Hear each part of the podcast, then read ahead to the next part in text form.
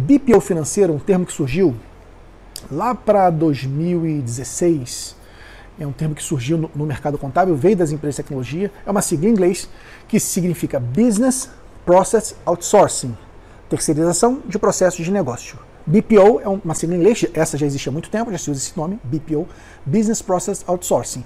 BPO financeiro, essa complementação do inglês com o português, é uma criação brasileira que significa terceirizar processos de negócio do financeiro.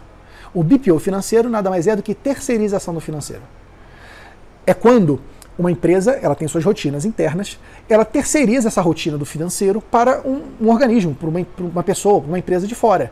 E essa empresa terceira assume essa função com o objetivo de entregar resultados mais consistentes, mais rápido, mais confiável, com menor custo. Isso é BPO financeira, você terceirizar um processo de gestão, que é o processo de gestão financeira. Ok? Show de bola. O que, que acontece?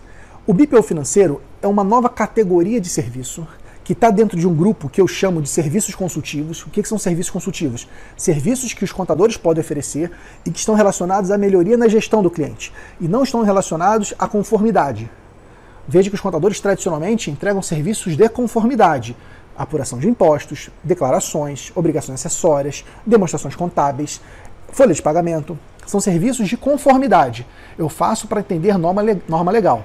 A empresa terceiriza para o contador porque ela tem que atender norma legal.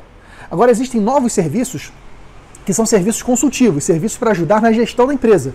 O BPO financeiro é o principal deles, que é a empresa terceirizar também o seu controle financeiro. Ok? Isso é BPO financeiro, você terceirizar o controle financeiro.